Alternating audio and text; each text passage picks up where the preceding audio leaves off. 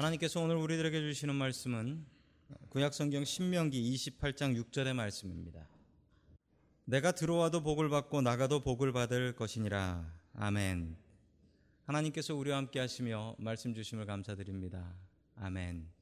자, 우리 옆에 계신 분들하고 인사 나누시겠습니다. 반갑습니다. 인사해 주시죠. 반갑습니다. 인사해 주시죠.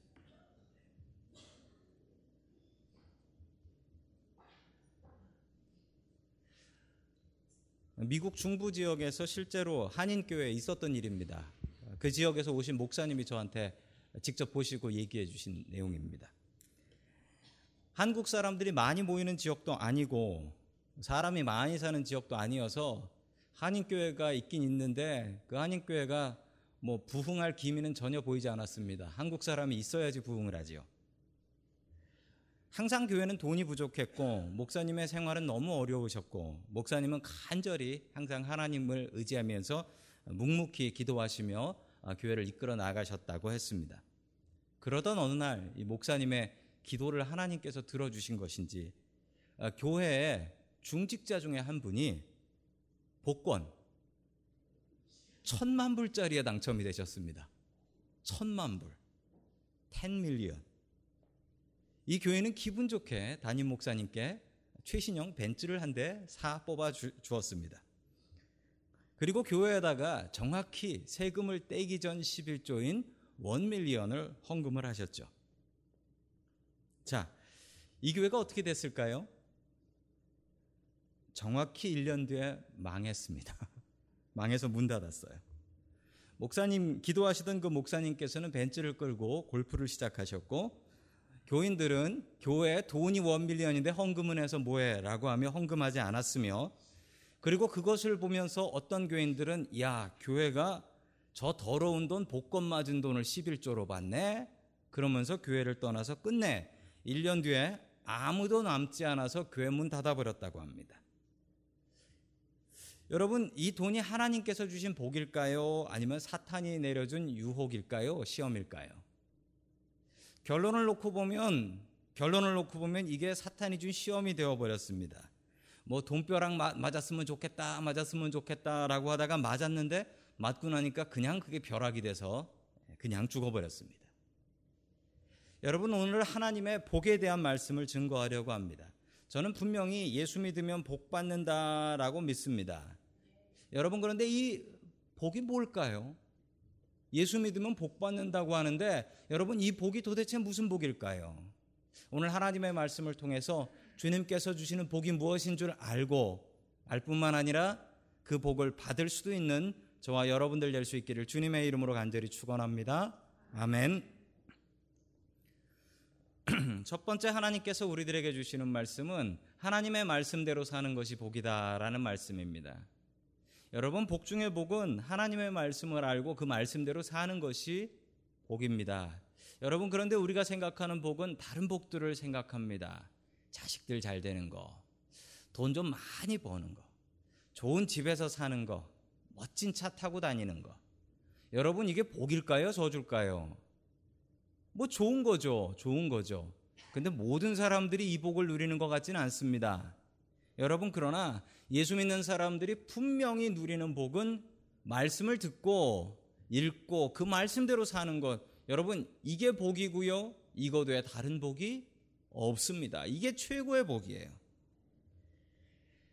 조선시대 때 왕이 있었죠. 조선시대 때 왕. 뭐 조선시대면 지금부터 한 500년쯤 전인데 조선시대 왕이 평균 얼마나 살았을까요?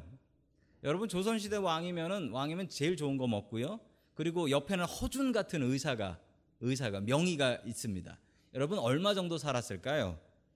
왕의 평균 수명이 46세였습니다. 정말 오래 못 살았죠. 46세. 분명히 이런 생각하시는 분 계실 겁니다. 왕은 그 뭐 왕비들이 많아가지고 그래가지고 단명했을 것이다. 이 생각하시는 분 계시죠? 그러면 왕비는 얼마나 살았을까요? 왕비는 47세 살았습니다. 평균 47세. 그러니까 얼마 못 살았다는 거예요. 여러분 왕이 이 정도 살았으면 평민들은 얼마 살았을까요? 30, 40 살면 죽었습니다. 30, 40 살면. 그러니까 평균 연령이 40 밑이라는 거예요.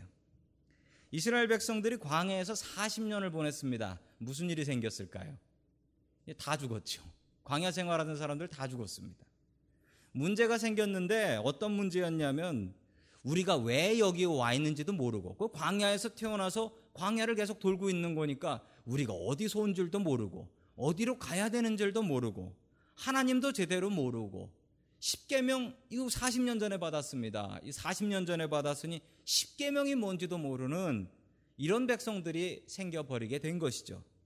그래서 신명기를 썼습니다. 여러분 신명기를 쓴 이유는 신명기는 영어로요. 영어로 Deuteronomy라고 해요.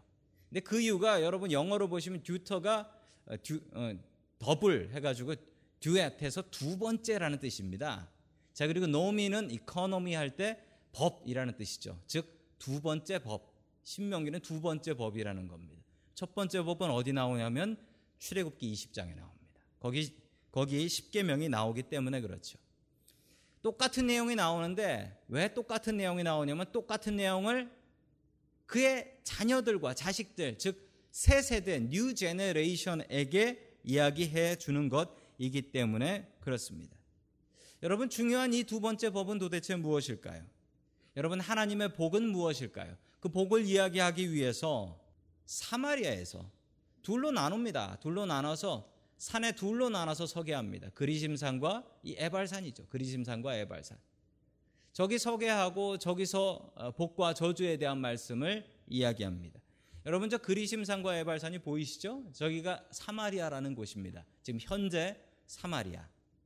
그리심산은 복받는 산이고 에발산은 어, 벌받는 산, 저주의 산입니다. 그리심산이 조금 더 높습니다. 자세히 보시면 집들도 어디에 더 많습니까? 그리심산에 더 많네요. 복 받으려고 그리심산에 집이 더 많나 봅니다. 여러분 저 두 산에 서서 그리심산에 선 여섯 지파에게는 축복의 말씀을 에발산에 산 여섯 여섯 지파에 대해서는 저주의 말씀을 증거했습니다. 여러분 하나님의 말씀을 읽고 하나님의 말씀을 듣고 그 말씀대로 사는 것이 가장 큰 복이라는 것을 하나님께서는 분명히 우리에게 알려주고 계신 것입니다. 여러분, 오늘 설교, 오늘 예배에서 설교가 반 정도예요. 여러분, 그리고 제 설교에는 하나님의 말씀이 자주 나옵니다. 그 이유는 여러분, 우리의 말씀 중에, 우리의 삶 중에 가장 중요한 것, 예배에서 가장 중요한 것이 무엇이다? 하나님의 말씀이기 때문에 그렇습니다.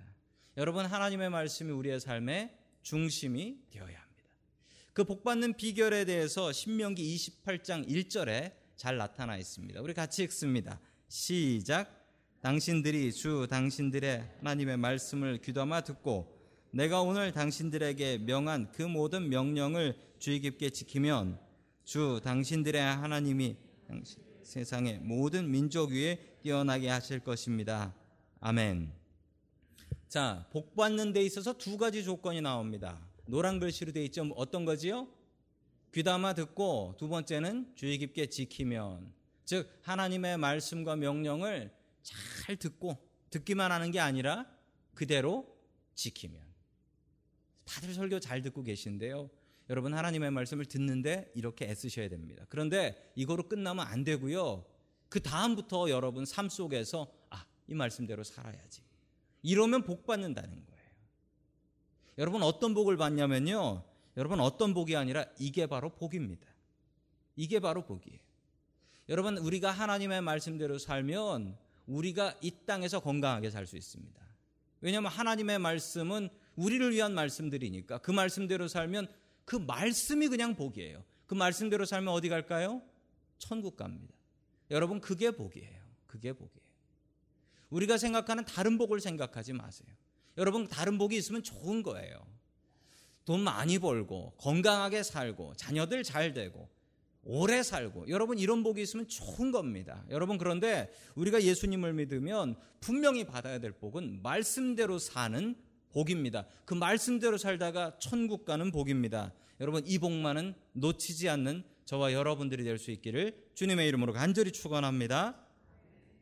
여러분 그런데 이 말씀이 3,500년쯤 전에 이스라엘 백성들한테 주신 말씀이에요. 그런데 여러분 이 말씀이 그 이스라엘 백성들에게만 주신 말씀일까요? 저는 그렇게 생각지 않습니다. 지금 우리에게도 똑같이 주시는 말씀이에요. 똑같아요. 우리도 하나님의 말씀을 귀담아 잘 듣고 그 말씀대로 지키면 분명히 하나님께서 우리에게 복을 주시는데 여러분 그 복이 어떤 복이라고 나옵니까? 오늘 성경에 뭐라고 나옵니까? 당신들을 세상의 모든 민족 위에 뛰어나게 해 주실 것이다. 여러분 이걸 듣는 이스라엘 백성들의 자세는 어땠을까요? 이거 솔직히 정말 코웃음이 나오는 얘기입니다. 왜 그런 줄 아세요? 지금 땅이 없어가지고 광야를 40년 돌고 있어요. 이게 무슨 나라입니까? 백성만 수북한데 땅이 없어가지고 난민들처럼, 난민들처럼. 지금도 여러분, 아프리카의 난민들이 지중해 건너가면서 많이 죽어요. 배 타고 가면서. 여러분, 그 사람들한테 이런 얘기를 들려주면 뭐라고 대답을 하겠습니까? 여러분, 이게 코웃음 나올 얘기입니다. 이게 가능한 얘기냐? 이 땅도 없어가지고 이렇게 난민같이 돌아다니는 우리들이 어떻게 세상의 모든 나라면 그 당시 세계 최강 대국인 이집트보다 더 대단해진다는 건데 이게 어떻게 가능한 일이냐? 그런데 여러분 이스라엘 백성들이 이 말씀을 그대로 받았습니다. 귀담아 듣고 그걸 지켰습니다. 지독하게. 그랬더니 어떻게 되었습니까? 여러분 이 약속이 이루어졌습니다.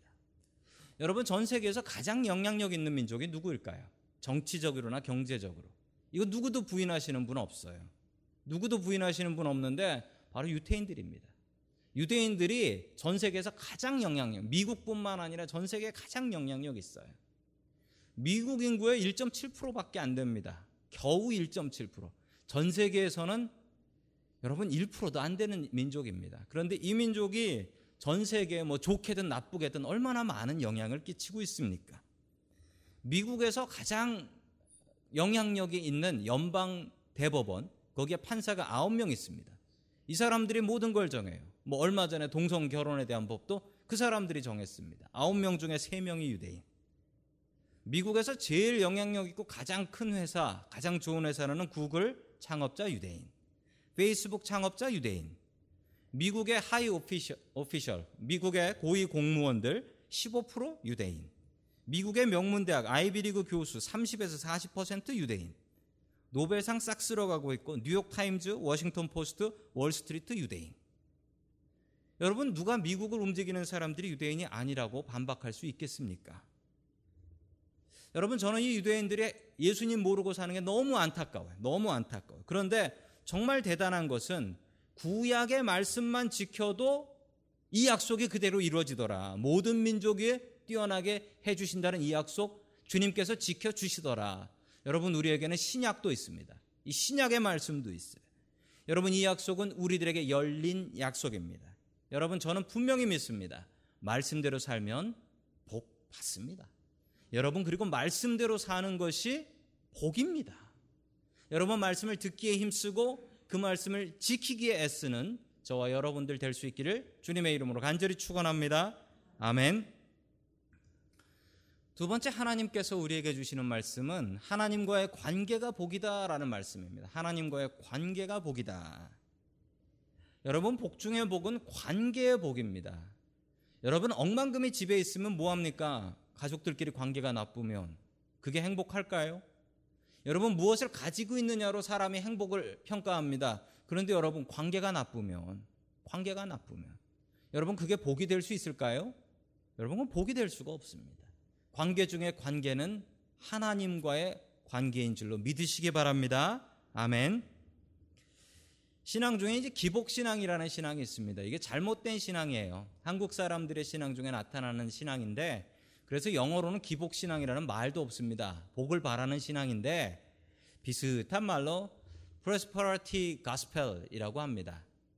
즉, 이게 뭐냐면, 예수 믿으면 복 받아야 된다는 겁니다. 그 복이 어떤 복이냐면, 물질의 복이에요. 돈 많이 벌고, 건강하게 살고. 예수를 믿고도 돈 많이 벌지 못하고 건강하게 살지 못하면 그 예수 똑바로 못 믿는 거다라고까지 얘기를 합니다. 여러분 그런데 저는 이 신앙에 대해서는 동의할 수가 없습니다. 왜냐하면요. 가까운 데서 보면 우리 샌프란시스코에서 목회하시는 목사님들을 보면 어, 여러분 샌프란시스코가 아세요? 전 세계에서 제일 집값이 비싸요. 미국에서 제일 비싼 거는 당연하고 전 세계에서 최고로 물가가 비싼 동네입니다. 여기 목사님들이 사시는데 목사님들이 가난하게 사시죠. 그래서 정말 어렵게 사역들 하시더라고요. 사모님들 일하시고 여러분 그런데 그 목사님들 보시면서 야 목사들이 예수 똑바로 안 믿어서 저렇게 가난하게 사는구나라고 이야기하실 수 있겠습니까?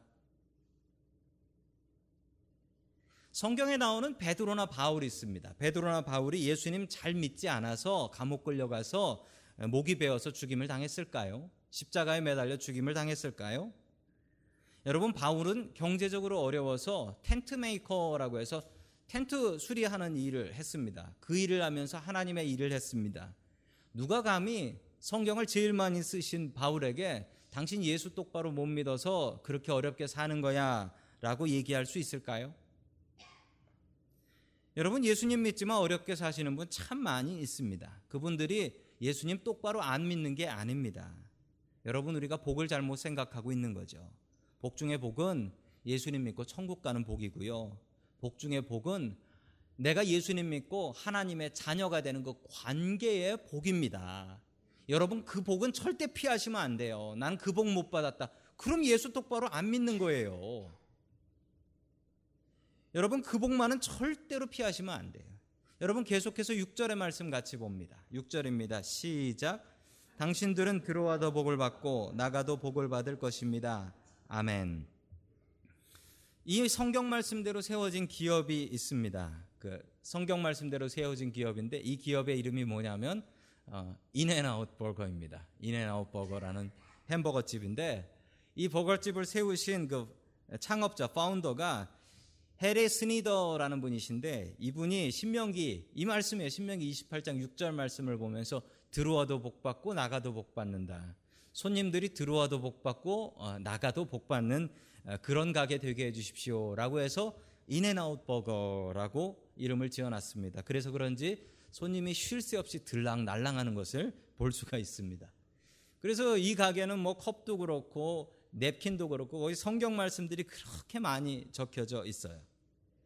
여러분 들어와도 복을 받고 나가도 복을 받는다라는 얘기는요. 그렇다면 여러분, 그렇다면 여러분 하나님께서 복 주시는 장소가 어디라는 겁니까? Anywhere, everywhere. 어느 곳에서나 즉 장소가 복 주는 게 아니라는 겁니다. 하나님과의 관계가 바르면 어딜 가나 복된 백성 된다라는 거지요. 여러분 한국말에 이런 말이 있습니다. 뭐냐면 명당입니다. 명당, 좋은 땅이라는 거죠. 경복궁의 명당이래요. 왜 명당이냐면 배산임수라서 그렇답니다. 뒤에 산 있고 앞에 한강 있고 그러니까 배산임수, 좋은 땅이라는 거죠. 여러분 저렇게 좋은 땅이라고 하는 데는 일리는 있습니다. 왜냐하면 저런 곳은 습기도 잘 안 차고 저기 집 지으면 건강하게 살 수 있다. 그건 맞는 이야기인 것 같습니다. 그런데 저는 이 얘기는 틀린 것 같습니다. 후손들이 잘 되려면 조상들의 묘지가 명당에 있어야 돼. 이건 틀린 얘기 분명합니다. 좋은 땅에 있으면 후손들이 복 받는다고요? 그러면 땅이 복 주는 거네요. 땅이 하나님이네요. 여러분 복 받는 땅 없습니다. 굳이 복 받는 땅이 있다라고 하면 제가 아무리 생각해도 복 받는 땅은 성전인 것 같아요. 우리가 예배 드리는 땅이니까. 여러분 그 외에는 복 받는 땅 없습니다. 땅이 복 주는 게 아니라 누가 복 주세요? 하나님께서 복 주세요. 하나님께서 복 주시면 하나님과 관계가 바르면 어떤 일이 벌어지냐고요? 여러분 신명기 28장 5절 말씀 같이 봅니다. 시작. 당신들의 꽁주리가 복을 받을 것입니다. 아멘. 여러분 이게 무슨 얘기인 줄 아세요? 반죽 그릇이 복을 받아요. 그러면 그릇이 저를 보고 해 하고 웃습니까? 그릇이 웃는 것도 아니 그릇이 복 받는 게 뭐예요? 여러분 하나님과의 관계가 바르면 세상 모든 것이 이렇게 보이는 겁니다. 여러분 맞습니까? 맞지요? 맞지요. 아내가 이쁘면 어디 가서 절한다 그래요? 여러분 관계가 바르면 다 예뻐 보이는 겁니다. 관계가 바르면 다 복돼 보이는 거예요. 여러분 하나님과의 관계가 바르면 밥그릇이 이뻐 보인대요. 밥그릇이. 밥그릇이 복을 받는데요. 여러분 이게 관계의 복입니다. 여러분 관계가 바르면 참 좋고요. 관계가 바르지 않으면 참 힘들어요. 여러분 관계가 바른 사람이 되어야 됩니다. 여러분 학교 다니는 학생들도 그래요. 학교 다니는 학생들도 가끔 가다가 저희 아이들도 아, 학교 가기 싫어. 너 왜 그러냐? 그러면 공부 때문에 그런 게 아니라 아, 학교에 친구가 있는데 친구랑 사이 안 좋아. 이럴 때 학교 가기 싫어. 뭐 이런 얘기 할 때가 있어요. 그럼 제가 뭐라고 할까요? 야, 네가 선생님하고 힘든 건 몰라도 야, 학생하고 힘들다고 그러냐 라고 얘기를 하죠. 여러분 직장 생활도 마찬가지입니다. 직장 생활도 직장 생활 하면서 이 직장 직원들과의 관계가 나쁘면 정말 힘들어요. 여러분 교회도 그렇습니다. 교회도 교회도 교인들 간의 관계가 참 중요해요. 근데 정말 중요한 관계가 있는데 그 관계는 여러분 하나님과의 관계입니다. 우리가 교회 나오면서 하나님 믿으면서 가장 중요한 복은 여러분 다른 복은 없을 수 있어요. 그런데 제일 중요한 복은 하나님과의 관계의 복입니다. 여러분 이 복만은 분명히 누리셔야 돼요. 하나님과의 관계의 복이에요. 한국에 있는 어떤 카페의 일입니다.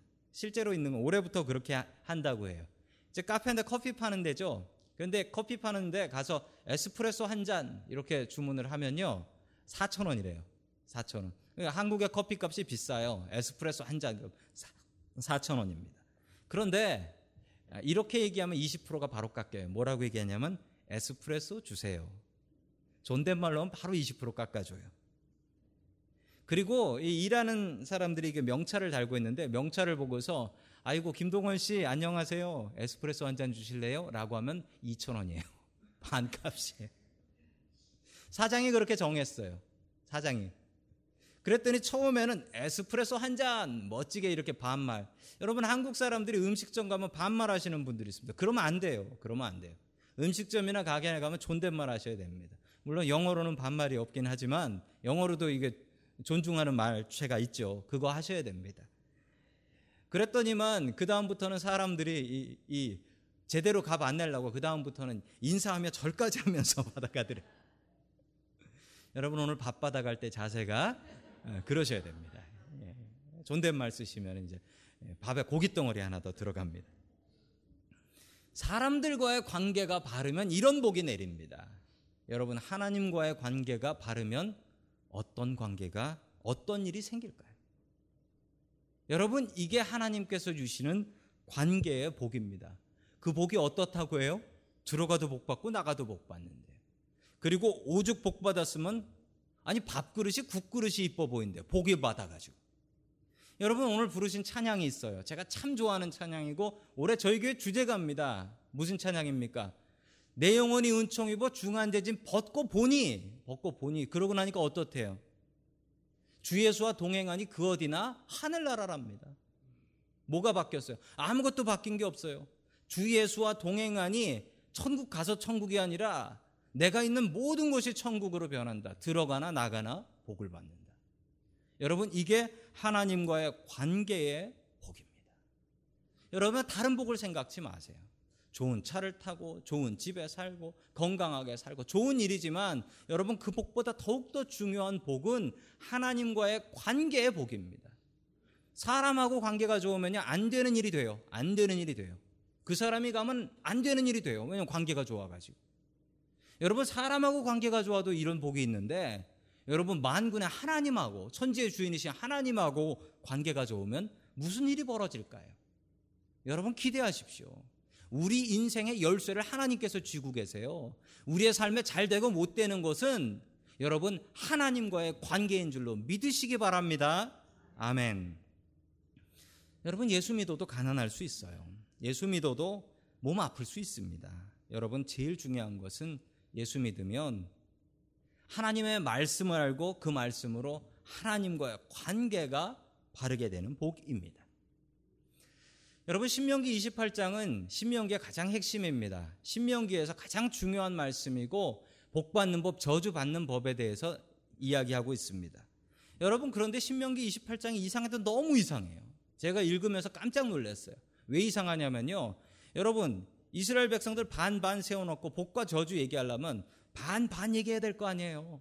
반은 복, 반은 저주 그래야 될 거 아닙니까? 그런데 28장을 읽어보시면요. 여러분 14절까지는 1절부터 14절은 복입니다. 근데 15절부터 68절은 저주예요. 복은 14절, 저주는 43절. 뭐 이래요? 이 하나님께서 저주하시려고 작정하신 겁니까? 여러분 그게 아니에요. 복에 대해서 말씀하시면서 제발 저주받지 말라고 저주 안 받는 법에 대해서 설명하시는 거예요. 저주 안 받는 법에 대해서. 하나님의 마음은 어떻게든 우리가 말씀대로 살아 복받게 하시려는 거예요. 여러분 그 마음을 아셔야 됩니다. 그게 우리 하나님 아버지의 간절한 마음입니다. 서울에서 한국에서 있었던 일입니다. 한 오래된 동네인데 뭐 서울에 한국의 오래된 동네는 재개발이라는 걸 하죠. 미국하고는 좀 다르죠. 미국은 오래된 집들이 있어서 뭐 100년 된 집도 고쳐 쓰고 그러는데 이 한국에서는 조금 낡으면은 야 이거 재개발해야 된다. 아파트 지어야 된다. 어떤 동네가 거의 다 철거되고 딱 한 집 남았습니다. 다 아파트가 들어선다고 해서 아파트 분양권 받으려고 다 철거하기로 했어요. 그런데 아주 작고 오래된 집, 뭐 관리도 안 해가지고 진짜 한 3, 40년 돼 보이는 그런 집이에요. 그런 집인데 주인이 절대로 집을 못, 철거 못 한다. 이걸 어려운 말로 뭐라고 그러냐면 한국말로 알박기라고 합니다. 그러고 버티면은 많은 돈을 받을 수 있으니까 그냥 그러고 버티는 거예요. 이 집 때문에 아파트 공사를 못 해요. 너무 답답해가지고 건설회사 사장님이 이 집을 찾아갔습니다. 찾아갔는데 보니까 이 대문이 잠기는 건지 대문이 열려 있어요. 들어갔죠. 들어가서 주인 되는 아저씨를 만났습니다. 주인 아저씨한테 잘 얘기를 했어요. 아저씨, 도대체 얼마나 받으시려고 그래요? 얼마나 받으시려고 아저씨네 집 때문에 지금 공사 못 한다고. 분양권 제일 좋은 거예요. 프리미엄 먼저 드릴 테니까 공사 내일부터 시작합시다. 그러자 이 고집센 아저씨가 절대로 안 됩니다. 나한테 억만금 주셔도 우리 집은 철거 못 합니다. 이러고 버티는 거예요. 나 사연이 있으니까 나 괴롭게 하지 말고 그냥 가시라고. 그 사연이 뭔지 한번 드러나 보자고 사장님이 얘기를 했어요. 그랬더니 이 아저씨가 이 고집불통 아저씨가 얘기를 시작했습니다. 이 아저씨가 이렇게 얘기했어요. 제가 젊었을 때 지금부터 30년 전 일입니다. 제가 3살짜리 아들을 데리고 놀이동산을 갔어요. 갔다 잊어버렸습니다. 30년 동안 내가 이 아들 찾는다고 전국 방방곡곡 안 간 데가 없어요. 제 아들을 끝내 못 찾았습니다. 제가 밤마다 아들이 저 대문 열고 들어오는 꿈을 꿔요. 내 아들이 우리 집을 기억한다면 분명히 이 집을 찾아올 거예요. 내가 그래서 저 대문도 못 잠그고 자고 그리고 집 고치면 애가 못 알아볼까봐 집도 안 수리하고 30년을 살았습니다. 이 집은 철거 못 합니다.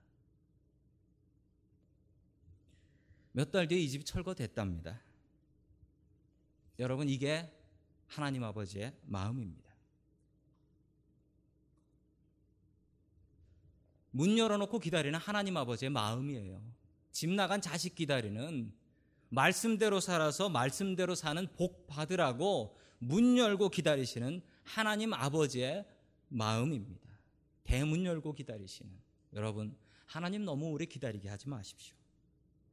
말씀을 읽으십시오. 그리고 말씀을 들으십시오. 그리고 그 말씀대로 살아서 하나님의 자녀 되십시오. 그게 예수 믿는 가장 큰 복입니다. 이 말씀의 복을 누리며 살아가는 저와 여러분들 될 수 있기를 주님의 이름으로 간절히 축원합니다. 아멘.